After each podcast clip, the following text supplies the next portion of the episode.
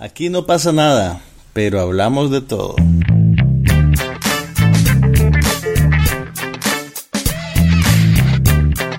Un podcast sobre cine, TV, tecnología y todo lo demás.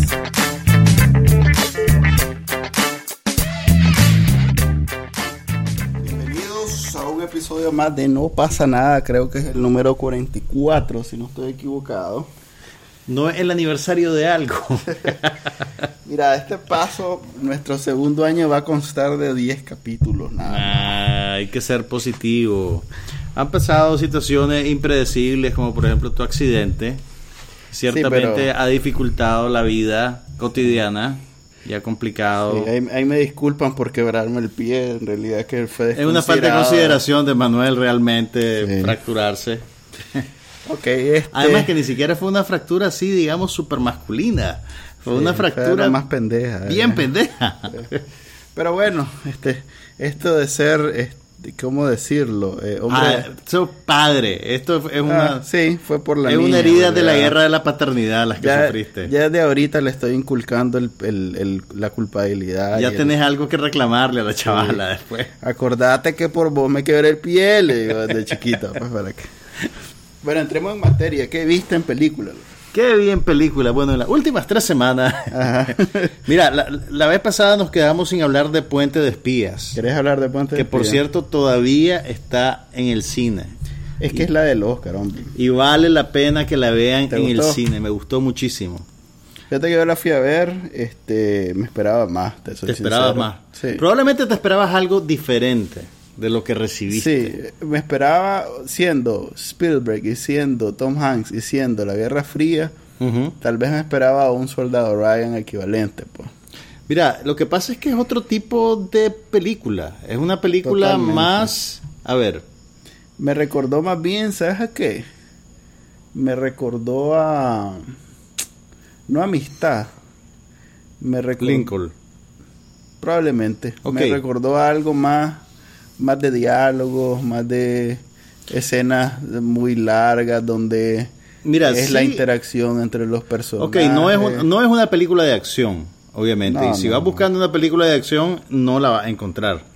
Sin embargo, fíjate bien cómo la película arranca con una secuencia de casi 10 minutos, absolutamente sin diálogos, que tiene que ver con la cacería del espía, por ejemplo.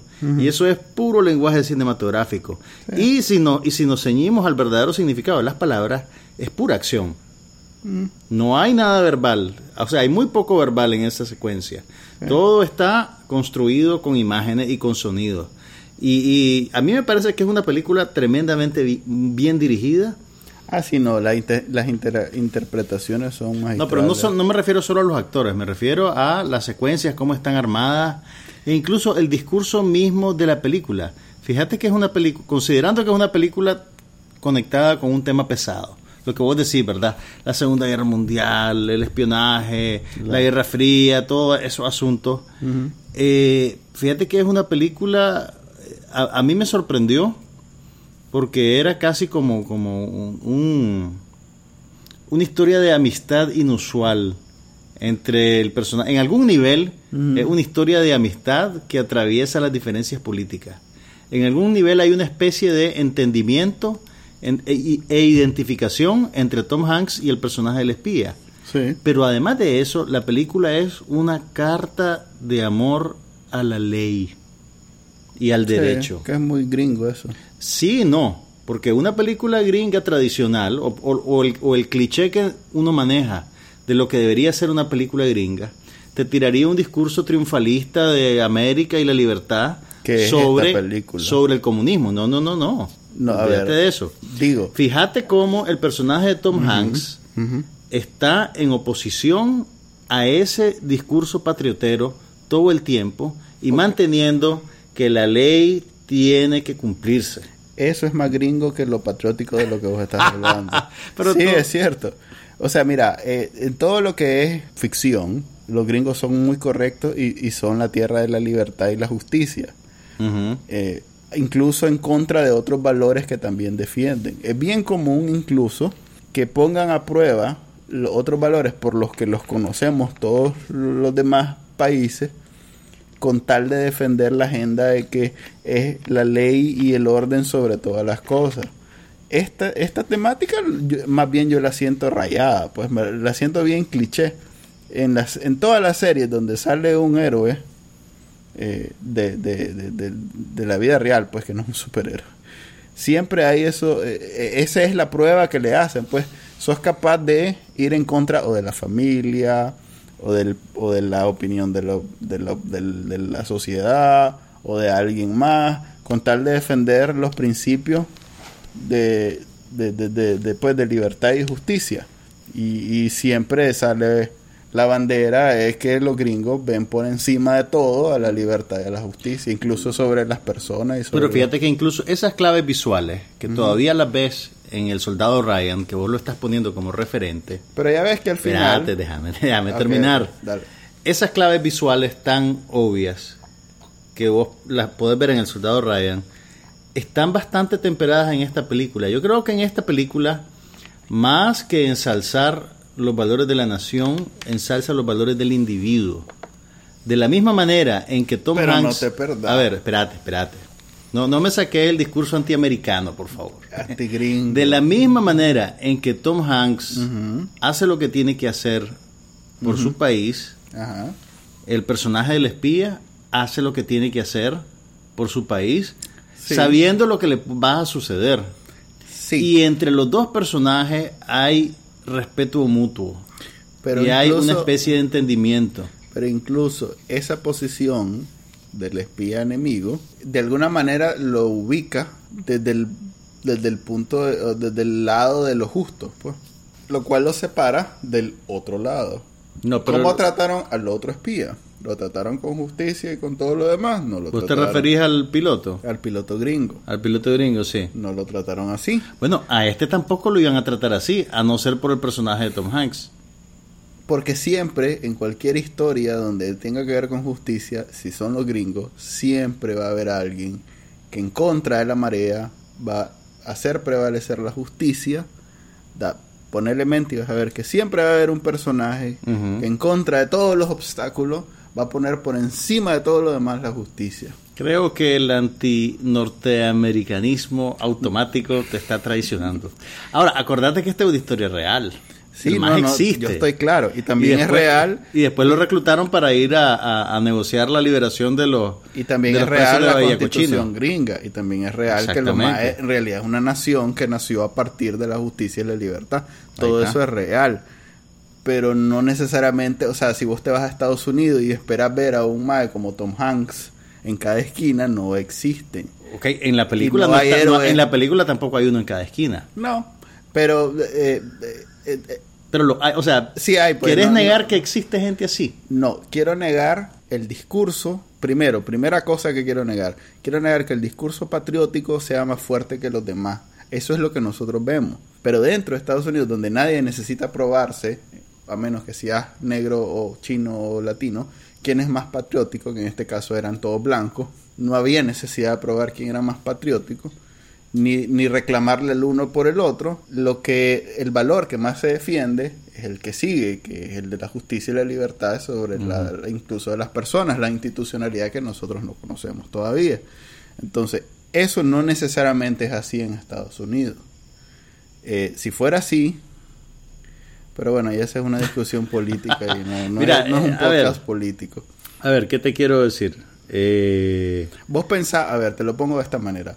Vos pensás que la, la, la, película tiene un mensaje, ¿verdad? Y al final es ese, que como este personaje, contra toda adversidad, este, llevó justicia a esta situación, ¿verdad? Y como esa bandera de la justicia logró liberar a tres más personas. Que llevó, más que llevó justicia, hizo lo que debía y lo que podía hacer. Ok, que y, entiéndase justicia cómo hacer la ley prevalecer, ¿no? O sea, él era un abogado y tenía que hacer prevalecer la ley y eso fue lo que hizo. Ok, te lo, comparémoslo con, digamos, The Americans. Solo he visto la primera temporada. Ok, pero ya viste suficiente como para saber que no necesariamente es, es igual a, esta película. No, no, no, no, no es igual a esta película. Donde es de viaje, o sea, en ese sentido es un poco más apegado a la realidad. No, The Americans es hipérbole. Sí. No, no, no hay nada realista en The Americans. Sí, pero en el hecho que haya un solo personaje como Tom Hanks en toda la película. En toda la película o en toda, toda la serie. serie, perdón. Bueno, no, solo vi la primera temporada. Ok, en toda la serie no hay un personaje como Tom Hanks, ni cerca, Ni se escucha hablar de que en la Guerra Fría hay posiciones así tan... No, no, no, un momento, a mí no me vas a hacer... Pero, cada, o sea, cada personaje está operando desde su posición. Y eso pasa en The Americans. sí, O sea, los espías rusos están... sí, pero no hay, honor, misión. no hay honor entre los Y los lados, otros también. Sí, pero no hay honor entre los lados. O sea, agarran a un ruso y, y olvídate que lo tratan con... Tampoco hay honor entre, entre los personajes americanos de The Americans. Tenés la corrupción. No, por de eso la- digo, a eso me refiero. secretaria, o sea. A eso me refiero, que no hay honor cuando agarran a un ruso, no lo, no lo tratan con Ok, justicia. pero, pero no podés, creo yo que no podemos asumir un juicio así generalizado y decir absolutamente no hay personas que sean capaces de defender el derecho y la creo ley. que más bien diríamos que creo que esta historia es más bien, eh, o mejor dicho, podría sobresalir no en el marco de la Guerra Fría, puede sobresalir en cualquier marco, en cualquier historia. O Podés, sea, no es... podés escenificarlo en cualquier contexto Sí, realmente. en Sin es embargo, estás tratando de un personaje específico que sí existió y que sí eso y sí hizo algo parecido a lo que la película retrata. Mira, yo soy alérgico a todos los discursos patrioteros. Y ya si lo reducimos a la esencia, el discurso patriotero de las de los productos culturales norteamericanos más básicos no es necesariamente no es necesariamente muy diferente al discurso patriotero básico que te dispensan en productos culturales de cualquier otro país. Sí, si tuvieran Entonces- las posibilidades como los gringos. Pues sí, o sea, ok, ok, aquí no producimos películas, pero tenés discursos políticos Ah, no, de sí, líderes aquí- y programas de televisión. Por supuesto. Y tenés toda una serie de cosas cinco canales que te están a- diciendo que Nicaragua es el mejor país de todo el universo. Y en, y en Costa Rica también dicen que Costa Rica es el mejor país de todo el universo. Y así, y eso, y eso se repite. Entonces, la virtud que yo le veo a la película, aparte de su manufactura, que es impecable, Eh, visualmente es una película súper bien elaborada. Eh, las actuaciones son excelentes. Eh, yo creo que la película resalta la responsabilidad del individuo dentro de cualquier sistema político, independientemente de que sea izquierda, derecha, comunismo, capitalismo. Pero creo Y- que y esta la también- estás midiendo con una vara bien pequeña. Y también tiene... A ver, hay... Lo que pasa es que esto va a ser un spoiler, pero bueno. No fregué tres semanas yo. Bueno, eh. lleva tres semanas en cartelera. Si no Pero visto. también la película tempera cualquier triunfalismo que vos puedas sentir de una manera muy sutil. Acordate, eh, hay una secuencia eh, cuando el personaje de Tom Hanks está recibiendo el mayor impacto negativo de la opinión pública. Mm. Hay una secuencia que él va en el metro para el trabajo y todo el mundo lo queda viendo mal Sí. cuando reconocen que es el, el el abogado que está defendiendo al espía. Al final de la película hay una secuencia espejo en la cual la gente lo reconoce y ahora que ya él ha sido etiquetado como un héroe, entonces ya lo ven y le, le- le mueven la cabeza en señal de saludo, de aprobación. Pero hay una tomita chiquita, chiquita, en la cual él voltea a ver a- por la ventana y mira a unos niños que están saltándose un... un- Y que le recuerda la. y que le Berlín. recuerda el momento que él vio Mm. eh, desde un metro en Berlín, cuando una gente estaba queriendo saltar el, el muro de Berlín para pasar de la, de la Alemania comunista a la, a la capitalista, y cómo los soldados lo- les dispararon a quemarropa y los mataron. Entonces, de alguna manera, esa, esa, esa juxtaposición de imágenes te hace sentir que no importa cuán esforzado sea Tom Hanks, realmente siempre van a pasar cosas así en el mundo. Ujú. ¿Me entendés? Y cómo él realmente, a pesar de que salió victorioso, digamos, de, de- de ese trance, queda de alguna manera marcado. Y realmente pues, esas cosas pasaban. Ok. ¿Me entendés? Bueno. A ver, yo creo que la- yo creo que es una película más que más que patriotera, es una película sobre el papel del individuo en un sistema político y qué puede y, y cómo negocia, digamos, espacios de incidencia para poder, digamos, ser fiel a sus principios. Ok. Lo que pasa es que al ser Tom Hanks y al ser Spielberg, no se esperaba más, pues. Tal vez como película, si, si quitas esos dos elementos, es una buena película. Entretiene. Ok, bueno, todavía está en el es cine. Puente de Espías. Si tienen chance, vayan a verla. Hay una excelente actuación de Mark Rylance, que es un actor británico que no Sí. es muy conocido en Nicaragua. Es el ruso. Él en principio eh, está muy concentrado en el teatro en Inglaterra. Sin embargo, si quieren ver más de él, pueden verlo en Netflix en la serie Wolf Hall, en Ah. la que hace el papel de Thomas Cromwell. Es una serie basada en las novelas de Hilary Mantel. Es la historia de Enrique VIII desde el punto de vista de Thomas Cromwell, que era su mano derecha y un gran conspirador. Entonces, ahí está eso. ¿Qué otra película viste? Vi esa que pusieron esta semana, este, Good Kill se llama, no sé ¿Cómo le pusieron en español? Ok, a Good Kill le pusieron en español máxima precisión. Dios mío. Es la tercera película que Ethan Hawke hace con el director Andrew Nichol. La primera que hicieron se llamaba Gattaca. No sé si te acordás de Sí, Gattaca. claro, claro. Ok, Con esa la- ¿Cómo se llama? Con la Uma Thurman, Uma y con Jude Law. Fue de las primeras películas que Jude Law hizo en Estados Unidos. Una película de 1998. Dios mío, estoy viejo. La segunda película que hicieron juntos era El Señor de la Guerra, Lord of War. Aquella con Nicolas Cage. Ajá, que que los Nicolas Cage eran- y Ethan Hawke eran hermanos y Sí, sí, sí. eran traficantes de armas. Sí. Y ahora se unen nuevamente para máxima precisión. Creo que van para abajo, sí.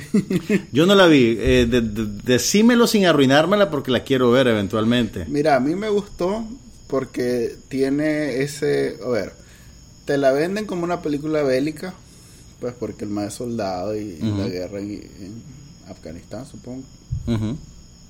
Pero se convierte en política porque como tiene que ver con los drones, Él es un operador de dron, es un Sí. piloto de dron, o sea, no está físicamente encajado en la nave. no, y, y- y es precisamente una ventana a esa nueva forma de hacer la guerra. Lo cual le quita todo el matiz bélico de, de la película. pues, o sea, no, no tiene nada que ver con una película bélica. ¡Ey! Es como el puente de los espías. Pero de alguna manera sí. aquí no te repugna eso. Sí, no, no porque no espero mucho. Ok. O sea, de lo poco que espero Ajá. fue satisfecho. Ah, Ok.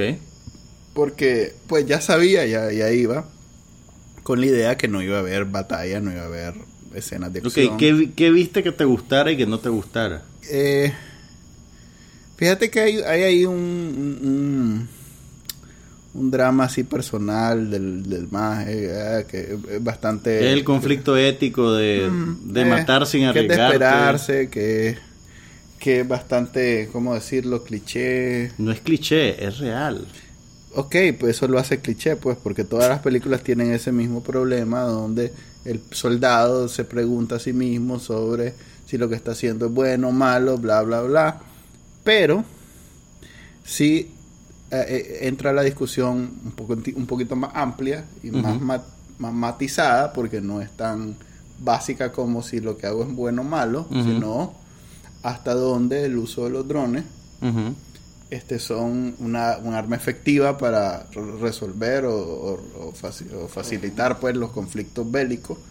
Y qué ventajas tienes, qué desventajas, o sea, toda esa discusión, como es en tiempo, re- eh, pues es en el momento que se dio hace como cinco años, cuando se introducieron y todo el mundo quedó como bastante sorprendido que ya existiera eso y que ahora sí se va a hacer, pues ahora ya nadie- no nos asusta, pues. Hemos visto los videos donde el- la bomba y ya está Sí. pero es como una, una forma de ver en el momento cómo se discutió, cómo la hacía, porque esa es la parte más interesante. Ellos son el ejército y- sus misiones son generalmente bastante, este, ¿cómo decirlo? Fáciles de... Son, eh, eh, Fáciles de identificar la qué es lo ejecución, que está la pasando, ejecución no es, bueno, sí son complicadas y Lo peligrosas. contrario de matices, pues no hay aquello ok, de... son claras. Sí, son son claras claras. y específicas. Sí, son, es bien eh, transparente, que es un objetivo militar donde están los malos y los ves con las armas eh, metidos en un edificio, entonces la bomba cae donde está. Y pues ponerle que de pronto pase un bu, así como a, a 100 metros, pero los majes se pre- preocupan por no tirarle la bomba cuando está pasando el bu. Entonces, Claro. esas misiones del ejército, Esas sutilezas no las podés. cuando entra la CIA al juego, no, es decir, lo Sí. podían hacer y lo hicieron. Pero ¿no? la CIA no tiene esos remilgos, digamos. Así es. La CIA Ok. es otro juego totalmente. Entonces los más a mitad de la película y ahí es donde se pone buena. Eh, entra como sobresalen dentro de la dentro de los eh, ¿cómo se llama? esos comandos que hacen eso esos grupos esos eh, grupos de, de, de- de, pues no sé cómo llamarles crew pues eh, Equipo. el equipo ese que ellos sobresalen porque Los son trasladan a manejar los drones. Los- les asignan y les dicen mira loco como ustedes son muy buenos le van a hacer unos unos rumbitos ahí a la silla Ok. y ahí es donde se pone bueno, porque la conflicto. es otra cosa. Y no es un conflicto de él, por eso te digo que tra- no es una cuestión de él, sino es de cinco o seis soldados, que son el grupito, incluyendo el jefe. Que están que- en una curva de Entonces, ajustamiento ético. Así es, de lo que la eran las le- reglas del conflicto que ellos conocían que el a ejército las reglas de conflicto claras. de este nuevo orden de cosas. Suena contra la- interesante. la- las reglas del juego de la CIA, que son Ok. otra cosa totalmente. Entonces, de entrada, los mages, l- cuando la CIA les dice, tienen problemas para ejecutar las órdenes que les da la CIA. Entonces, la CIA les dice, tira una bomba aquí, pero no vemos a nadie con AK. Tirarla. Ya, ya, ya. Tenemos inteligencia que ahí está. Entonces, Mira. los mages pasan un gran rato peleando internamente de que tirarlo no porque son soldados y no ven a- y no están combatiendo contra soldados al final de cuentas. La tiran y después le dice el de la CIA, tira otra para agarrar a todos los que llegaron a ver. Mira, fíjate que, bueno, no he visto la película, pero hace un par de meses leí un reportaje del New Yorker sobre, el, sobre el uso de los drones en conflictos armados y precisamente sobre ese tipo de, de, de- de conflictos que hay eh, con, el, con los militares tradicionales y con el nuevo orden de cosas, pues, y el, y el nuevo y, y las los matices éticos del uso de esta arma. Y muchos de los problemas que ven en la aplicación del dron en este tipo de conflictos es el que se toman decisiones con inteligencia poco fiable. Entonces Ah, tenés un gran tenés un gran margen, Pero yo veo ahí dos problemas diferentes. tiene, tienen un gran margen de golpes que se dan a objetivos que no son el que realmente andaba buscando. Claro. Tienen mucho daño colateral. Ok, pero esos son dos problemas diferentes. Eh, está la discusión que ahí se resuelve, de hecho, es una de las primeras cosas que se resuelve en la película, donde si es ético o no usar eh, drones en, en un conflicto armado. Eh, y, y- y una frase bien llamativa donde dice, este, no, no se trata si los drones este, se van a usar, se trata que se van a usar en todos lados, en todo momento. Pues ya eso, ya, ya, Claro. ya, ya, es- ya eso está este, en, el, en la mentalidad militar gringa, está claro que esta es la nueva forma de hacer la guerra. De hacer la guerra. Sí. Entonces eso no hay vuelta atrás. Entonces, y ahora- y, es- y- y en realidad que en- tiene mucho sentido Tiene mucho sentido porque, Porque- reducís la posibilidad de pérdidas humanas de tu bando, de todo. de tu gente. Así es, además que Y es más barato. Pues no tenés que movilizar, sí. no tenés que movilizar físicamente a 10.000 personas y crear instalaciones para que puedan dormir y darles vituallas por 10 años o lo que sea que dure el conflicto. y es relativamente el- contradiciendo lo que estabas diciendo vos, es relativamente más exacto, porque a diferencia de un misil que lanzás así que va a caer en globito, Ujú. esto es un avión que está arriba y está viendo dónde va a disparar y ve dónde, dónde El, cae el- el, el balón. problema de la, de la inexactitud tiene que ver con la calidad de la inteligencia Ese que lo otro- lleva a tomar eso- decisiones. Por eso te digo que son dos discusiones Mm, aparte. La otra discusión sobre si tirar drones a, a, a la zumba marumba que quizás se dio, y ahora sí estoy especulando porque no soy experto En seguridad. eh, ni en conflictos armados ni en nada de eso, este, es que cuando vieron lo fácil que es disparar, pues tirar una bomba desde un dron, eh, ahora ocupémoslo a la diestra y siniestra, que es realmente lo que te muestra esta película, pues de ahora que existe esto, podemos hacer esto, pues de tirarlo aquí, aquí, aquí, aquí, aquí y ver qué pasa. Ya. Entonces esos experimentos que son muy propios de la CIA es lo que probablemente todo el mundo esté en contra. Te voy, te voy a hacer una película, una pregunta eminentemente superficial y frívola. January Jones está en el reparto de la película. muy bueno. Sí, ¿Es, eso- es- es la esposa preocupada que está en la casa con los niños? ¿O es un personaje más Como complicado? te digo, el drama personal del maje es el que he visto como 200 mil veces. ¿Ella es la esposa preocupada? Es, exactamente eso. Ah. ¡Qué desperdicio! Niño, y el niño Y el niño mocoso llorando. Sí, y no, Oh, no, son no. un poquito más grandes, pero los niños ya ponen cara de traumatizados cuando el maje quiebra un vidrio porque se y, arrecha está- y se pega toma la- 20 cervezas Ah, para olvidar. y- Exactamente. Bueno, voy a, voy a ir a verla porque me gusta el actor, me gusta el director. Bueno. Ah, bueno, yo vi otras dos películas que creo que vos no viste. ¿Cuál? Ok, primero, la- veamos, hablemos en, po- hablemos en positivo. Ah, ¿Qué viste? Fui a ver Escalofríos, Ah, la comedia infantil que está basada en una serie de libros de R.L. Stein. Mira, yo nunca leí los libros ni vi la serie de televisión. Nickelodeon produjo una serie de televisión en los 90. Y me acuerdo que, pues como en esa época empezó la televisión por cable aquí en Nicaragua, me acuerdo que Nickelodeon presentaba eso, pero yo ya era un adulto. Entonces nunca lo vi realmente. Pero sí sé que existía y sé que Escalofrío era como Harry Potter antes de Harry Potter. Sí. Era una serie de libros muy exitoso, incluso hasta la misma editorial de Scholastic en Estados Unidos. Ok. Y tenía una base, una masa crítica de adolescentes que le encantaban leerlo. La serie de televisión era como la extensión natural. Cada libro era un capítulo o una temporada, no estoy muy seguro. Entonces, realmente no es descabellado que quieran hacerlo película. Pero no es literatura clásica, pues no es... No, no es literatura clásica, es literatura contemporánea para Adolescente. preadolescentes y adolescentes. Púberes. Púberes, exactamente. Entonces, no es descabellado que alguien quiera convertirlo en una película. Con Jack Black. Exactamente, con Jack Black. Y además, pareciera hecha para que la hiciera Tim Burton. Ajá. Mira, el, y, y para La que- hizo Tim Burton. No, no la hizo Tim Burton, pero mira, los que hicieron el guion, los que adaptaron el guion, son los mismos que escribieron Ed Wood. Mm. La música es de Danny Elfman, que es el, el, el- el compositor por excelencia de- de... las películas de Tim Burton desde Beetlejuice. Y cuidado, no, desde La gran aventura de Pee Wee Herman, que fue la primera, el primer largometraje de Tim Burton. Y además pues, tiene todos estos todos estas matices de horror y que son típicos también de una película de Tim Burton. Sin embargo, él no es el director. Entonces la película, a pesar de que tiene esa materia prima, es menos sofisticada de lo que te daría Tim Burton.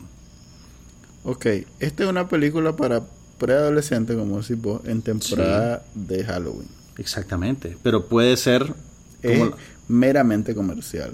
Sí, no. Ok. Beetlejuice era una comedia para el público más amplio y era una película muy sofisticada también. O sea, lo que te quiero decir es que el hecho de que sea algo para niños y conectado con una fecha comercial no quiere decir pues que, que no tiene potencial de trascender. Pero ahora que ya la viste, Ok, ahora ¿tenía que ya la vi. de trascender? Pero, claro que sí, lo tenía.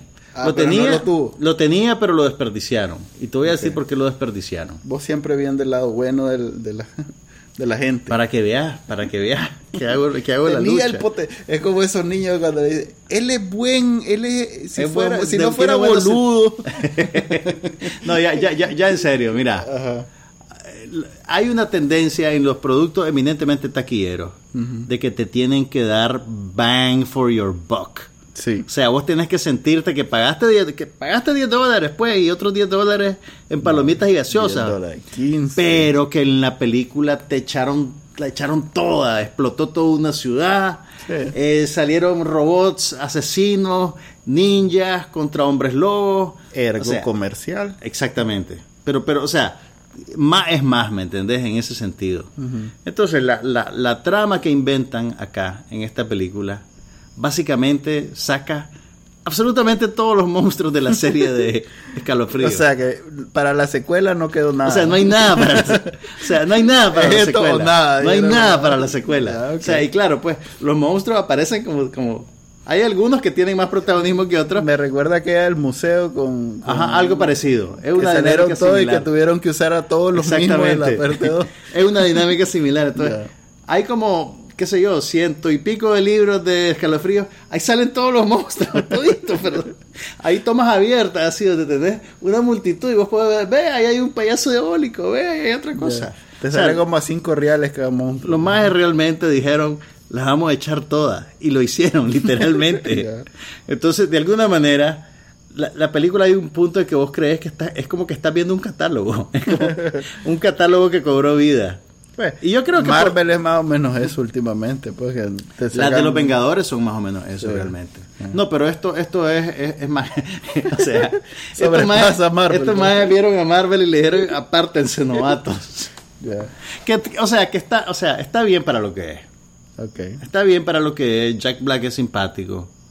Eh, si yo hubiera tenido 10 años, probablemente te hubiera dicho, ¿qué película más bufa? La veámosla de vuelta, veámosla de vuelta. Ala.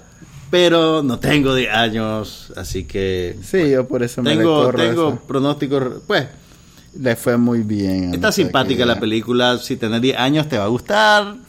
Lo que está bien, no tiene nada de malo. Sí. Ahora- a mí me gustó Karate Kid cuando tenía esa edad. Creo que te gustó la semana pasada, que la viste No, de vuelta. Es más, la ya las otras que las vimos viejos decía yo, uy, qué ridículo. Es más, creo que alguna vez, un año de esto, vi una escena y dije, Ah, uy, uy, qué ridículo. Sí, Sí, o sea, si, si tenés la edad adecuada, vas a Sí. disfrutar la película. Como Aparte digo, de eso, se le, fu- le fue bien la taquilla. aparte de eso, vi probablemente la peor película de 1982, hecha en el año 2015. ¿Ah? Es una película que se llama Sin Escape. No fregué. La fui a ver, la fui a ver Sí, porque yo soy un maje comprometido con mi papel de crítico de cine y trato de ver por lo menos dos películas nuevas cada semana y la fui a ver. La sé lo que era. Es es la de Owen Wilson. ¿no? La de Owen Wilson y Lake Bell interpretando a una pareja de cheles porque realmente eso es lo que son. Este es el tipo de películas que di- divide el mundo entre cheles y los demás. Entonces la pareja de cheles, loco, buena onda, viajan a un país de Asia, porque los más solo dicen, hey, estamos en Asia, bienvenidos a Asia, nunca te dicen el nombre del país. Va, y la filmaron lo en dicen. Chile como lo otro. Pero la, la geografía, la geografía es completamente antojadiza. Vos lo que ves ahí es que hay unos majes eh, cafés amarillos que quieren matar a los cheles, loco. Ya. Ok. El mundo está dividido entre lo- los americanos y el resto de la gente. No Escape se llama. No escape. Y entonces quieren matar a los gringos porque los gringos son gringos. O sea, todo lo que vos estabas diciéndome de Puente de Espía. Ya. Pero ve, no, no le fue mal en la 6-9. Tiene. Eh, ya te he dicho que esos índices no quieren decir nada. Eso es una referencia. Bueno, es una Y no es comedia, es action thriller. es acción. No te creo. Es un drama. Yo esperaba que fuera comedia. No, bueno, Termina siendo. es, es- es cómica por todas las razones equivocadas. Ya. O sea, Owen Wilson y Lake Bell son una pareja de norteamericanos que tienen dos niñas angelicales y que están trasladándose a un nuevo trabajo fuera de Estados Unidos. Ah, está como aquella del que van a Colombia y que. Exactamente, exactamente. Nada más que no es de miedo, esta, eh, que era de miedo. Y acuerdo. entonces el pobre Owen Wilson, loco, trabaja para la compañía que está privatizando el agua potable en ese país. Igual que aquella del de Colombia. Y llega justo el día que hay una revolución, matan al presidente y le quieren quebrar el kepi a todo lo que tenga que ver con la compañía. ¿Por qué no hablamos de televisión? Y el único que queda de la compañía en el país es Owen Wilson. Hombre, ¿has visto algo nuevo en televisión? es una película bien mala. O sea, hasta desde el punto de vista de cómo filman la... O sea, este... Eso te lo hubiera podido decir yo con solo ver el póster. No, pero lo que te quiero decir, vos que querías acción, Ah. andaba esta película... Ah, no. Es días acción. el canal 10 diario te pasa una película de acción. pura acción. Lo cual no quiere decir que me diario me la lanzo. ¿ah? Es pura acción, loco, de principio a fin. ok. Y Acción, es la emoción peor- es la- y suspenso. La peor película del año, loco. Es increíble. No lo dudo. O sea, si, si fuera gringo me sentiría ofendido, además. Pareciera, o sea, tiene... Eh, puchica. Cu- Cuidado, tiene financiamiento de otro país. No, no, no. Está Me de quedé, moda. me quedé a ver la letrita.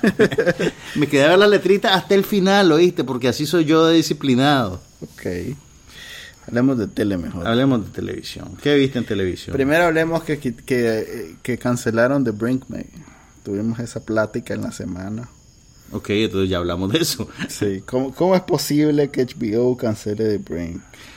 Explícame. Bienvenido al mágico mundo de la televisión por ser, cable. No puede ser. The Brink era una serie cómica producida por Jay Roach con Jack Black y Tim Robbins. Era una sátira política. Fíjate que era para mí era mejor que eh, VIP, la de Julia Louis Dreyfus. ¿De verdad? Sí. No, yo creo que definitivamente era mejor que Ballers. Es que, Que la son dos comedia estilos de The diferentes. Rock. Son estilos diferentes. Pero Ballers no te gusta a vos más porque... vi dos capítulos, dos capítulos aguanté. A mí me gustó por, por otras razones. sí. ¿Sabes qué vi? ¿Qué viste? De eso podemos hablar.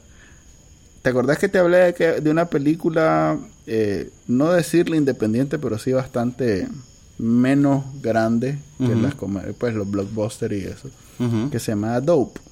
Ajá. Pues la vi. Por fin. Es que estaba esperando que saliera en DVD para que pudieran los piratas subir una versión más o menos caballada. Fíjate que es una el realidad año que pasado, define- ¿verdad? No, es desde este año. En realidad que define una generación. Es de ese tipo de películas así como... ¿Qué te puedo decir? Como... Boys in the Hood. Mm, no. Es, es- es de esas películas de Coming of Age que le llaman los gringos. Ok, como Como Days and. Confused. Days and Ajá. Confused, Superbad. Ese, ese tipo Ok. de películas. O sea, tal vez la anterior a esta había sido Superbad. Ujú. Esta es el nuevo Superbad. Vaya. Es muy buena. Sobre la todo, comedia es un drama que... es una comedia, pero como eh, es ese tema de adolescente, Ujú. este tiene ahí sus matices que van más allá de hacer reír, pues. Entonces Ok. te hace pensar. Y si so, bueno, eh, los personajes son negros, viven en Inglewood, este Que es el nuevo Compton. no, nunca fue, nunca ha sido tan malo como Compton, pero digamos que no es un barrio donde te gustaría vivir. Y entonces, este hace un excelente papel la Zoe Kravitz, primera vez que me quedo. Por cierto, salen también en Good Kill Ujú. y ahí no es muy bueno su papel. Pero en esta sí le queda muy bien, hace el papel de la mamá. De, hecho, a cuando la vi la La Zoe primera. Kravitz. Sí. La mamá. No, pues. Pero si es una chavala. No digo la mamá en la vida real. De la Lisa Zoe- Bonet. Lisa Bonet.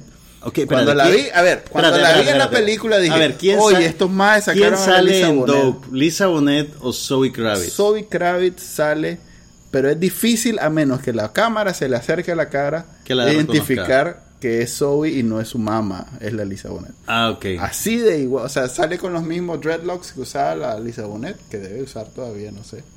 Y esa ropa que usaba la maje, Ok. igualito. Así sale en la película. Eh, es difícil distinguirlo. La acción se desarrolla en los 80.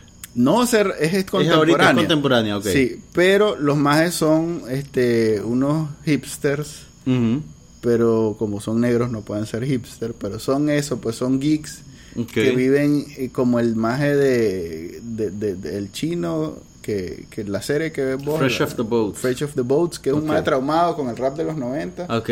Así igual, es un geek que vive involucrado. Pues yo me sentí muy identificado porque, Porque de vos sos como- vos sos como el yo viví, chino. yo viví Vos sos como el chino. Entonces todo lo que hablan The los fresh majes, the boat. Sí, y esta, esta película es mucho de eso. De todo lo que hablan los majes eh, es algo en lo que yo entiendo porque Claro. yo, eh, pues esa era la música que escuchaba. El enajenamiento no te es extraño. Exactamente. y este y como es muy contemporánea en el resto de los hilos, este en realidad que está muy bien. Vale la pena, la recomendás. mal, mucho la pena. Hombre, la Sobre todo si te gusta, pues es que hay varias digamos que hay varias temáticas, no solo es la, la de los adolescentes, los que lo hacen muy también.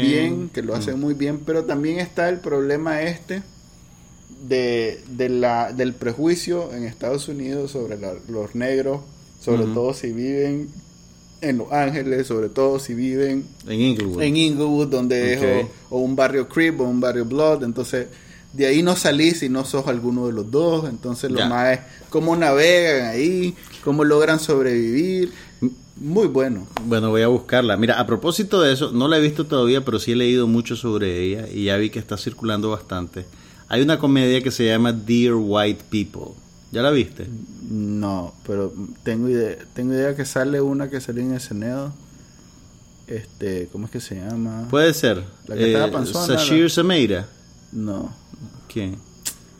Pero bueno, ajá, sí he escuchado de, también. Ok, de dale, dale una buscadita porque puede ser que te guste. Yo lo voy a tratar de ver en el fin de semana porque en realidad a- hablaban muy bien de ella. ¿Y qué más viste? Bueno, de ahí televisión. Este, vi, vi los Minions, pues, si quieres hablar de eso. en inglés. No. Fíjate que, curiosamente, lo vi ¿Por qué en no inglés. hablar de los Minions? Ah, sí, porque soy un adulto. No fregué, viste Goosebumps. Goosebumps. Goosebumps. Fíjate que este a pesar- lo veo en inglés y muchas de las frases, o sea que los Minions es una Hablan en su combinación. idioma, sí. eh, muchas las frases más chistosas son en español, como que rematan con la frase en español. Mm, Entonces, al final de cuentas no es tan importante que sea que en- sea doblada. Sí. Ah, bueno, mira, eh, a propósito, esto puede ser medio comercial, pero eh, toda esta semana y la próxima se está presentando el Tour de Cine Francés 2015 Ujú. en Cinema Galerías. Todas las películas se están proyectando digital, o sea, exactamente la misma calidad que vas a ver con las películas taquilleras gringas y tienen una muestra bien interesante de cine. Ah, yo no he visto, pues las, las que he- yo no las he visto previamente, así que estoy descubriéndolas al mismo tiempo que la gente y hay, hay sus cosas interesantes para que estén pendientes pues y vayan. Tienen que entrar a la página de cinemas para ver cuál es la, la... Y en Facebook también hay un hay una ok. página donde pueden encontrar información. Ok. En televisión, ahorita lo más grande es los últimos dos capítulos de Walking Dead. Así vi que todo el mundo está traumatizado. Uno de los personajes que nunca nadie pensó que iban a morir pronto, en el capítulo anterior, sugiere Que que, va a morir. Y el capítulo que acabo de ver ahorita, que lo tuve que ver adelantado para ver si realmente moría, se lo dedican Lo a un- tuviste que ver adelantado. Yeah, porque venía vos y entonces... Ah, ok, es culpa esto. mía. Eh, ahorita que te vayas lo voy a ver más tranquilo. Ok. Solo adelanté para ver si solucionaban el tema de si el mae muere o no. Ujú. No lo solucionan. O sea que el próximo capítulo que viene va a reventar ratings. Porque este ya reventó. Ajá. El que viene va a... Oye, me vi un tweet que decía que AMC había aclarado que fulano había muerto. ¿Eso es cierto o era un joke? Yo estoy tratando Pues yo de no sé. vivir spoiler free hasta el final de los... Hasta el otro domingo. Por lo menos de aquí al domingo Ajá. todo es especulación. Oh, ok. Porque hay unos GIFs, o sea, te imaginarás, pues. O sea, hay imágenes donde salen analizándolo como que fuera jugada de fútbol americano. Cuadro por cuadro. Cuadro, sí, no. Cada cuadro hay un análisis gigante completo donde Mira, eso, hablan- eso, eso es divertido, pero yo creo que eso lo podés hacer solo una vez en la vida de una serie. Porque ya si lo empezás a hacer mucho, la gente al final Fíjate que ese no, no te va a tomar en es serio. parte de la gracia de Walking Dead. Como estos más, y ahí tienen, no sé, cinco o seis temporadas dando círculos en la misma cosa, pues. O sea, ya, ya, ya debería haber perdido la gracia a estas alturas. ¿Cuántas temporadas lleva? No te digo que lleva como 5 o 6. Mm. Tendríamos que ir a ver ahí rápido. Pero es la misma, o sea, es la misma La mecánica. misma, la misma, el mismo arco narrativo. Así es, y es la fórmula, pues. O sea, los encierran en un lugar, confían, eh, conflicto entre humanos. Traicionan la confianza. Y la fórmula Ajá. es la misma, y por alguna razón terminas temblando. Este, que vos sos, un muchacho, vos sos un muchacho muy No, sensible. espérate que viajes. sos un muchacho muy sensible. Te impresionás fácilmente. No, no, no. espérate que viajes. Espérate, es que las primeras temporadas no son tan impactantes. Como en la cuarta, quinta se la dan un maje que realmente eh, terminas compungido. Pues la palabra es eso, terminas Loco, no sé si- afectado emocionalmente. No sé si quiero invertir 50 horas de mi vida para decirte si tenés razón o no.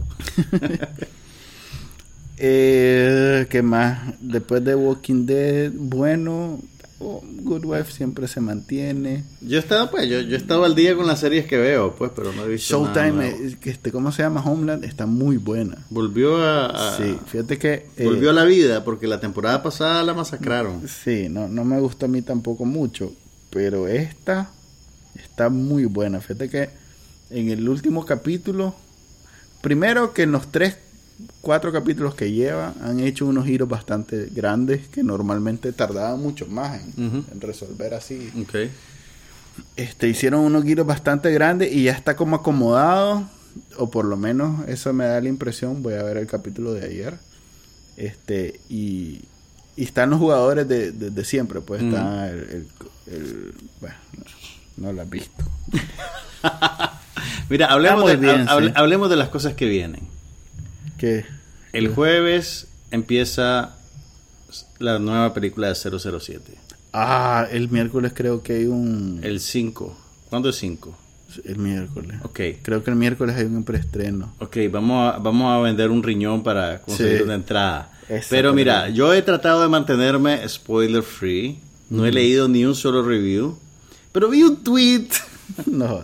Que dice que la secuencia de acción inicial, pues sabes que siempre abren con una secuencia de acción que no tiene nada que ver con el resto de la película, pero que te deja con las tapas abiertas.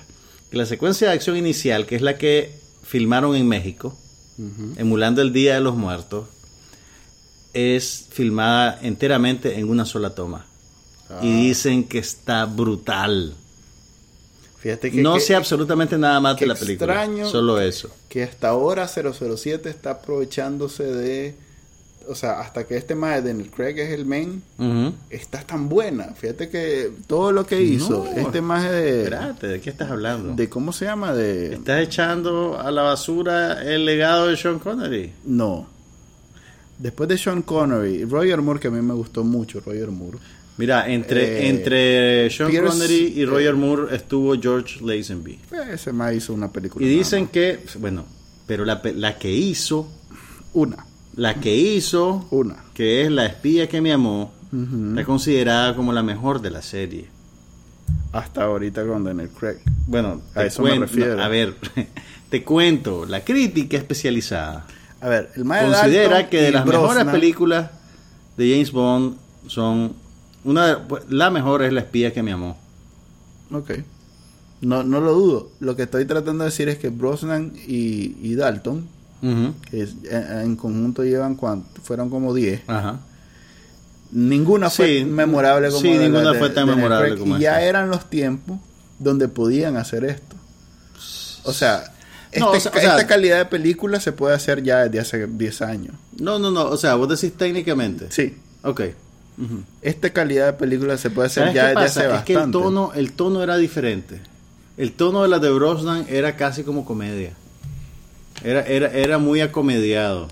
Probablemente. Por eso digo, pues, Sí, pero qué lástima sí. que hasta ahora esto más... pues, bueno, Pero la verdad es que velo de esta me manera. gusta mucho, pues. Estas se ven, estas se ven así también en contraste con la otra.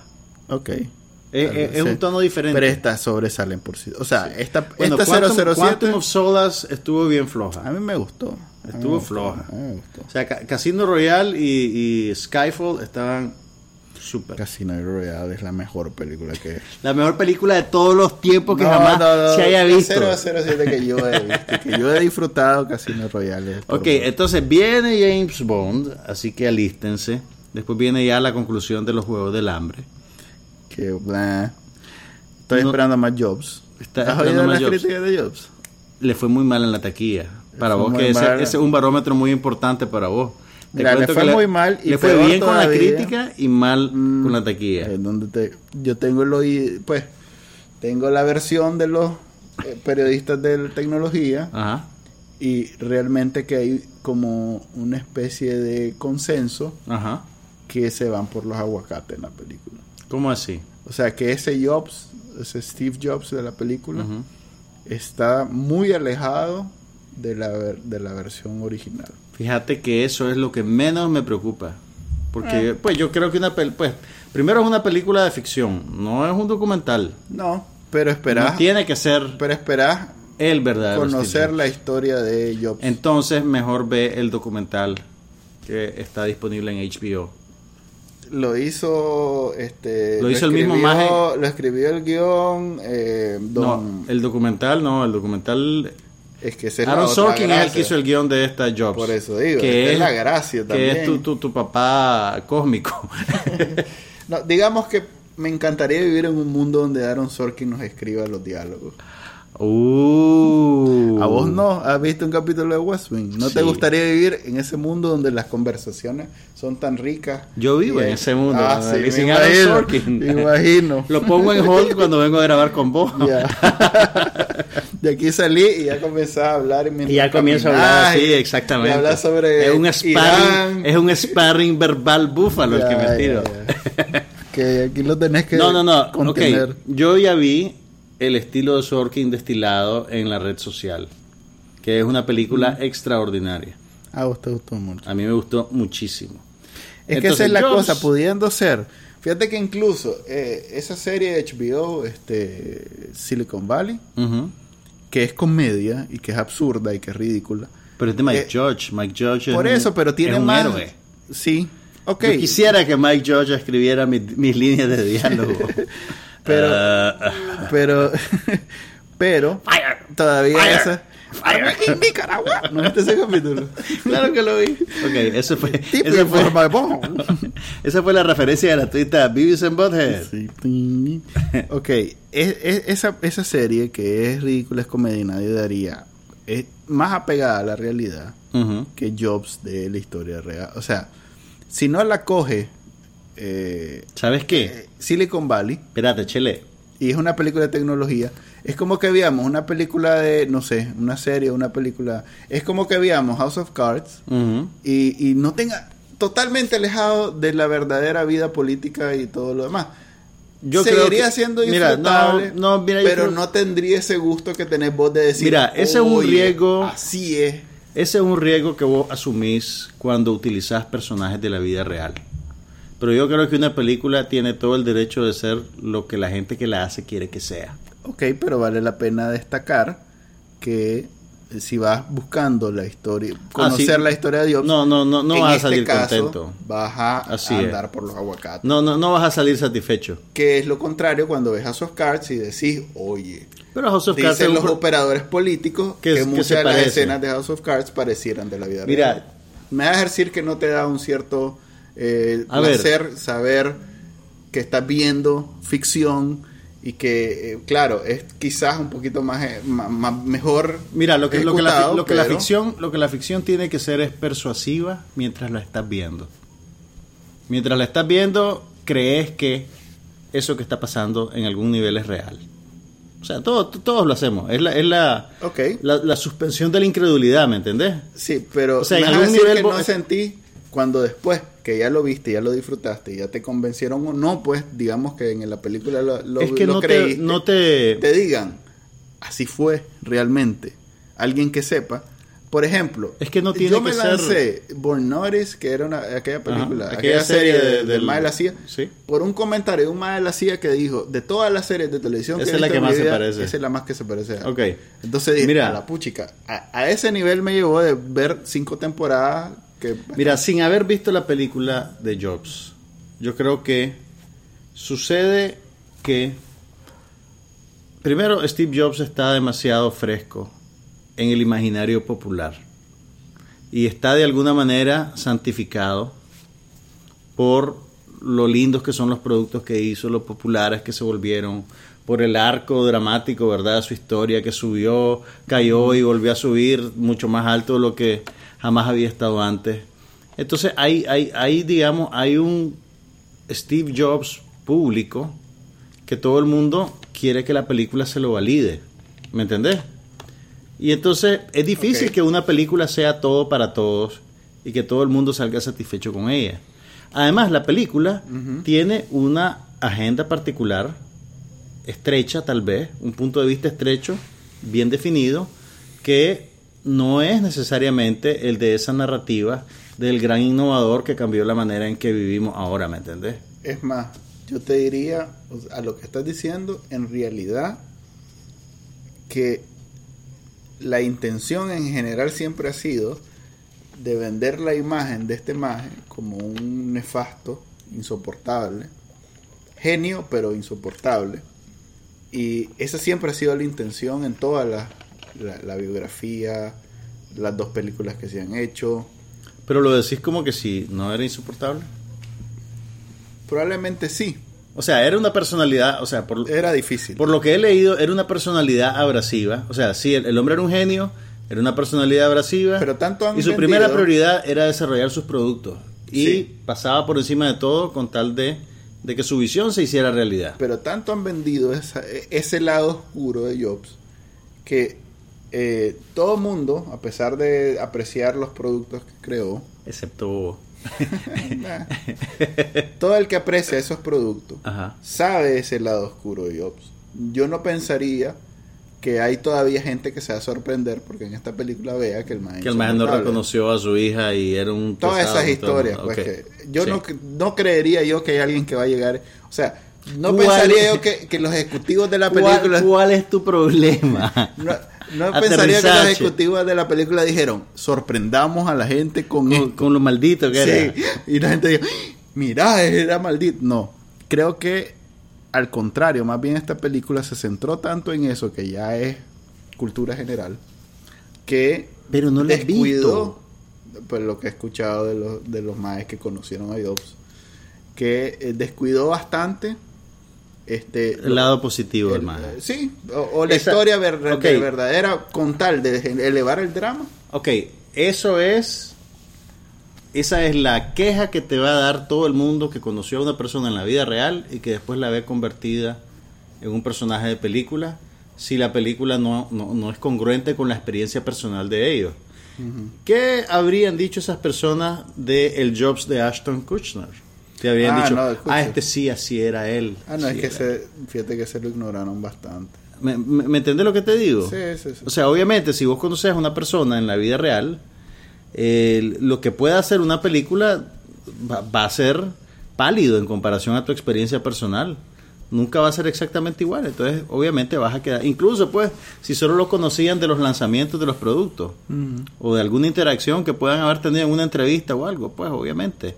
Por eso yo te digo, cuando, cuando leo ese tipo de reacciones, digamos que pues las tomo en consideración, pero no trato de que no coloreen mi percepción de la película. Conceptualmente creo que es una película bien interesante. Ah, no, le escribió Aaron Sorkin y yo lo Pero vos, sabes cuál es el patín, ¿verdad? Narrativo de la película. Tengo entendido que son este, dos momentos en la vida del man. Son tres momentos.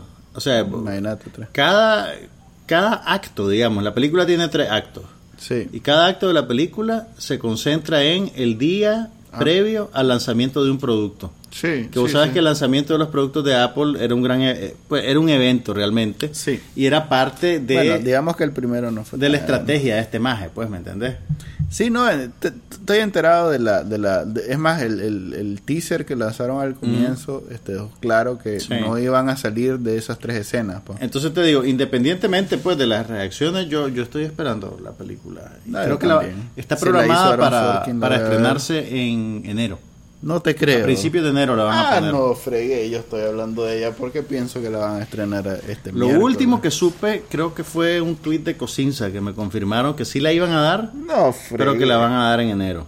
No, fregué, y que van a presentar otra México, no. Loco, pero si enero está a la vuelta de la esquina. Fregué, faltan tres. O sea, voy a ver primero Star Wars que. Yep, vas a ver primero Star Wars que yo. A no ser que cambie el calendario, pues que usualmente hay cambios de calendario. No, También van a poner Macbeth.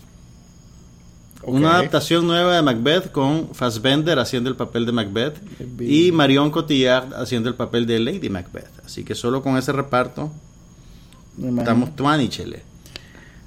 Lo más interesante, no, estoy equivocado. ¿Qué te iba a decir? Como suele suceder.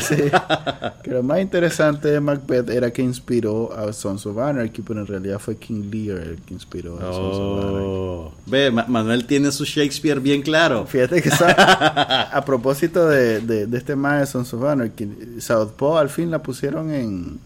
Mira, la pusieron en el... En Cinemark. En Cinemark una tanda al día como a las 3 de la tarde. No te creo. Durante una semana. Pero no ahorita... le fue mal, fíjate. ¿Ah? Y no le fue mal en taquilla. O sea, es una película que trascendió, no, no, fíjate que no, no, no, no, no hizo lo que se esperaba en Estados Unidos. Ah, bueno, no, no quebró taquilla. No quebró taquilla. Pero era una película modesta, era la historia de un boxeador. Exactamente, pues. No, pero, pero pues tenía el Jake Gyllenhaal en un eh. papel de esos que te transforma físicamente. Te aseguro que va para Oscar, te aseguro. A ver, el, lo, que te iba a contar, a pesar de ese estreno balurde que le hicieron de solo una semana en un cine, en una sala, una tanda al día. Hoy vi el póster en cinemas. Así que pues, puede ser que estén pensando en lanzarla de vuelta. que la verdad tiene sentido si tomas en cuenta que aquí a la gente le encanta el boxeo, que el chocolatito es el, lo último pues en el mundo, entonces puede ser que por ahí el soundtrack de Eminem tengan un ángulo de marketing importante. Sí. Eh, cuando la estrenaron en Estados Unidos, lo más positivo que dijeron fue que el papel de Rachel McAdams era oscariable. Va para Oscar, te aseguro que va Ella, para Oscar. no él necesariamente. Pero bueno, eso eso. Y hablando de películas, el próximo fin de semana, en el ciclo de clásicos de Cinemark, van a presentar Tiburón, la película que hizo que Steven Spielberg descollara. Así que si quedaste así, eh, con puente de espías, anda de Tiburón para que digas, esto es lo que Steven puede hacer. No, para mí Steven Spielberg siempre va a ser, eh, ¿cómo se llama? Indiana Jones. Pero él no la dirigió. Ah, bueno, espérate. ¿Cómo no? ¿Cómo no? Sí la dirigió. Por supuesto. Para Dirigió mí la- eso va a Dirigió ser- las todas. Sí. Pues es una... un- La dieron, la dieron. Fue la primera película del ciclo que está corriendo ahorita. No te creo. Primero dieron Indiana Jones, después dieron Matrix, que la Tengo entendido que dieron, eh, ¿cómo se llama? Eh, Back to the Future por lo mismo de... La dieron el mero Mm. una tras de otra. Me imagino. En esa, esa es la que él era productor. Lo que pasa es que George Lucas era el productor de Indiana Jones, pero no el director. Por eso me confundí. Sí, George Lucas solo ha dirigido las Star Wars y creo que otra más de los 70. Eh, hizo American Graffiti, Esa. hizo THX 1982, algo así. Esa no la conocía. Es una de ciencia ficción con Robert Duvall. Y, Y la hizo antes de la. Guerra de la Galaxia. Y después Después hizo La Guerra de la Galaxia, la primera. Ujú. Las otras dos no las dirigió él. No te creo. No. La, el Imperio Contraataca lo dirigió Richard Marquand. La tercera, fíjate que tal vez fue él. No me acuerdo quién dirigió la tercera. Ah. Creo que, creo que no fue él, sí. ¿Y sabes qué dirigió? Howard the Duck. Ok. Basada en un personaje De de Marvel. Un pato. Que tiene un cameo en Y Guardians of the Galaxy. es considerada la peor película de todos los tiempos. No, hombre, aquella Howard, ¿te acuerdas de...? Howard the Duck. No, perdón, aquella del Glenn enano. Glenda. No, ¿Cuál? Aquel enano que era un superhéroe, Aquel enano que era un que superhéroe. tenía, la- que era como un duende, que aquí la pasaba en el 6, que tenía un perro que era como volador, Oswald, algo así se llamaba. Esos traumas de Hallow, infancia. Ha-. Hallow. Estás hablando de una serie de CD No, una Martin película, Croft. una película, una película. Ok. De esas películas de los 80 que, que ves la de... Ah, ¿sabes cuál vi? La- Espérate, enfócate, enfócate. enfócate. Espérate, ya te digo, pues déjame buscar. George Lucas hizo Howard the Duck. Ok, pero vos estás poniéndola al nivel de la peor película, de- por lo menos de esos tiempos. no. Howard the Duck era bien mala. No, yo la vi y no, no, no es tan mala como esta que te estoy Chele, la viste de 10 años. No, te digo que me reí. Ok. Ok, ¿cómo era que se llamaba? ¿Te reíste con Howard the Duck? Sí, hombre. Robert the Dog tiene sus escenas. Eso no está bien, Manuel. No, Manuel, ah, fíjate- fíjate había que- una de un gato que- animado que era con Paul Abdul, que Lo- también me dio risa. O sea, Loco, mi, mi credibilidad la estás minando. bueno, creo que eso sería, pues. Solo hablamos de cine casi. Solo no visto hablamos de nada de televisión, vos. ¿Cómo no? Pues mi serie de siempre. que ¿Cuántas veces querés que te hable de Empire? Esta semana, Cookie. Voy al día, por lo Voy menos. al día con Empire, con Gotham, con Fresh off the Boat, con Gotham Scream se está Queens. volviendo bien oscura. Súper violenta. Sí. O sea, y ya, ya, ya, ya, ya me perturba verla, te digo. Ya digo, a las putas, ¿no? ¿Por qué? Eh, fíjate que la Arrow y la Flash, no sé, han perdido un poquito de la magia. Pues sí, tienen ya como seis temporadas, loco. Sí, ya no hay mucho que hacer, pues. Ya están reviviendo muertos. Oh. Al nivel de Jesús están los Eso es, un- eso es un- una señal de desesperación. Jumping no- the Shark, ya. No, no hablamos de películas de miedo a propósito del Halloween. Deberíamos haber hecho algo Mm, especial. ¿Viste Paranormal 5? No. Ni yo. Ni la veré. No, pero sabes que vean la de Benicio, Benicio, la de Guillermo del Toro. Crimson ¿no? Peak, hablamos de eso Crimson la vez pasada, sí. cierto. Esa es No, pero buena. sabes que ya está fácil de ver. Ajá. Una película que ha tenido las mejores ha, ha sido muy ha tenido muy buenas reseñas este año. Se llama It Follows. Ah, ¿No la he visto? la rebanan en... No la he visto todavía, no me contés nada. No, no, no, le- no le pero ya, ya está veíble, así que si quieren ver una buena película de terror, La rebanan A en esa una le fue serie, muy bien en en las una críticas. comedia. ¿En cuál es? bueno, se despide de ustedes Juan Carlos Ampie. y Manuel Díaz y ya saben que nos pueden escuchar en somosnopasanada.com y se pueden poner en contacto con nosotros en las redes sociales como Somos No Pasa Nada o bien nos pueden escuchar en cualquiera de los directorios de podcast que hay ahora un montón. Buenas noches y hasta el próximo episodio.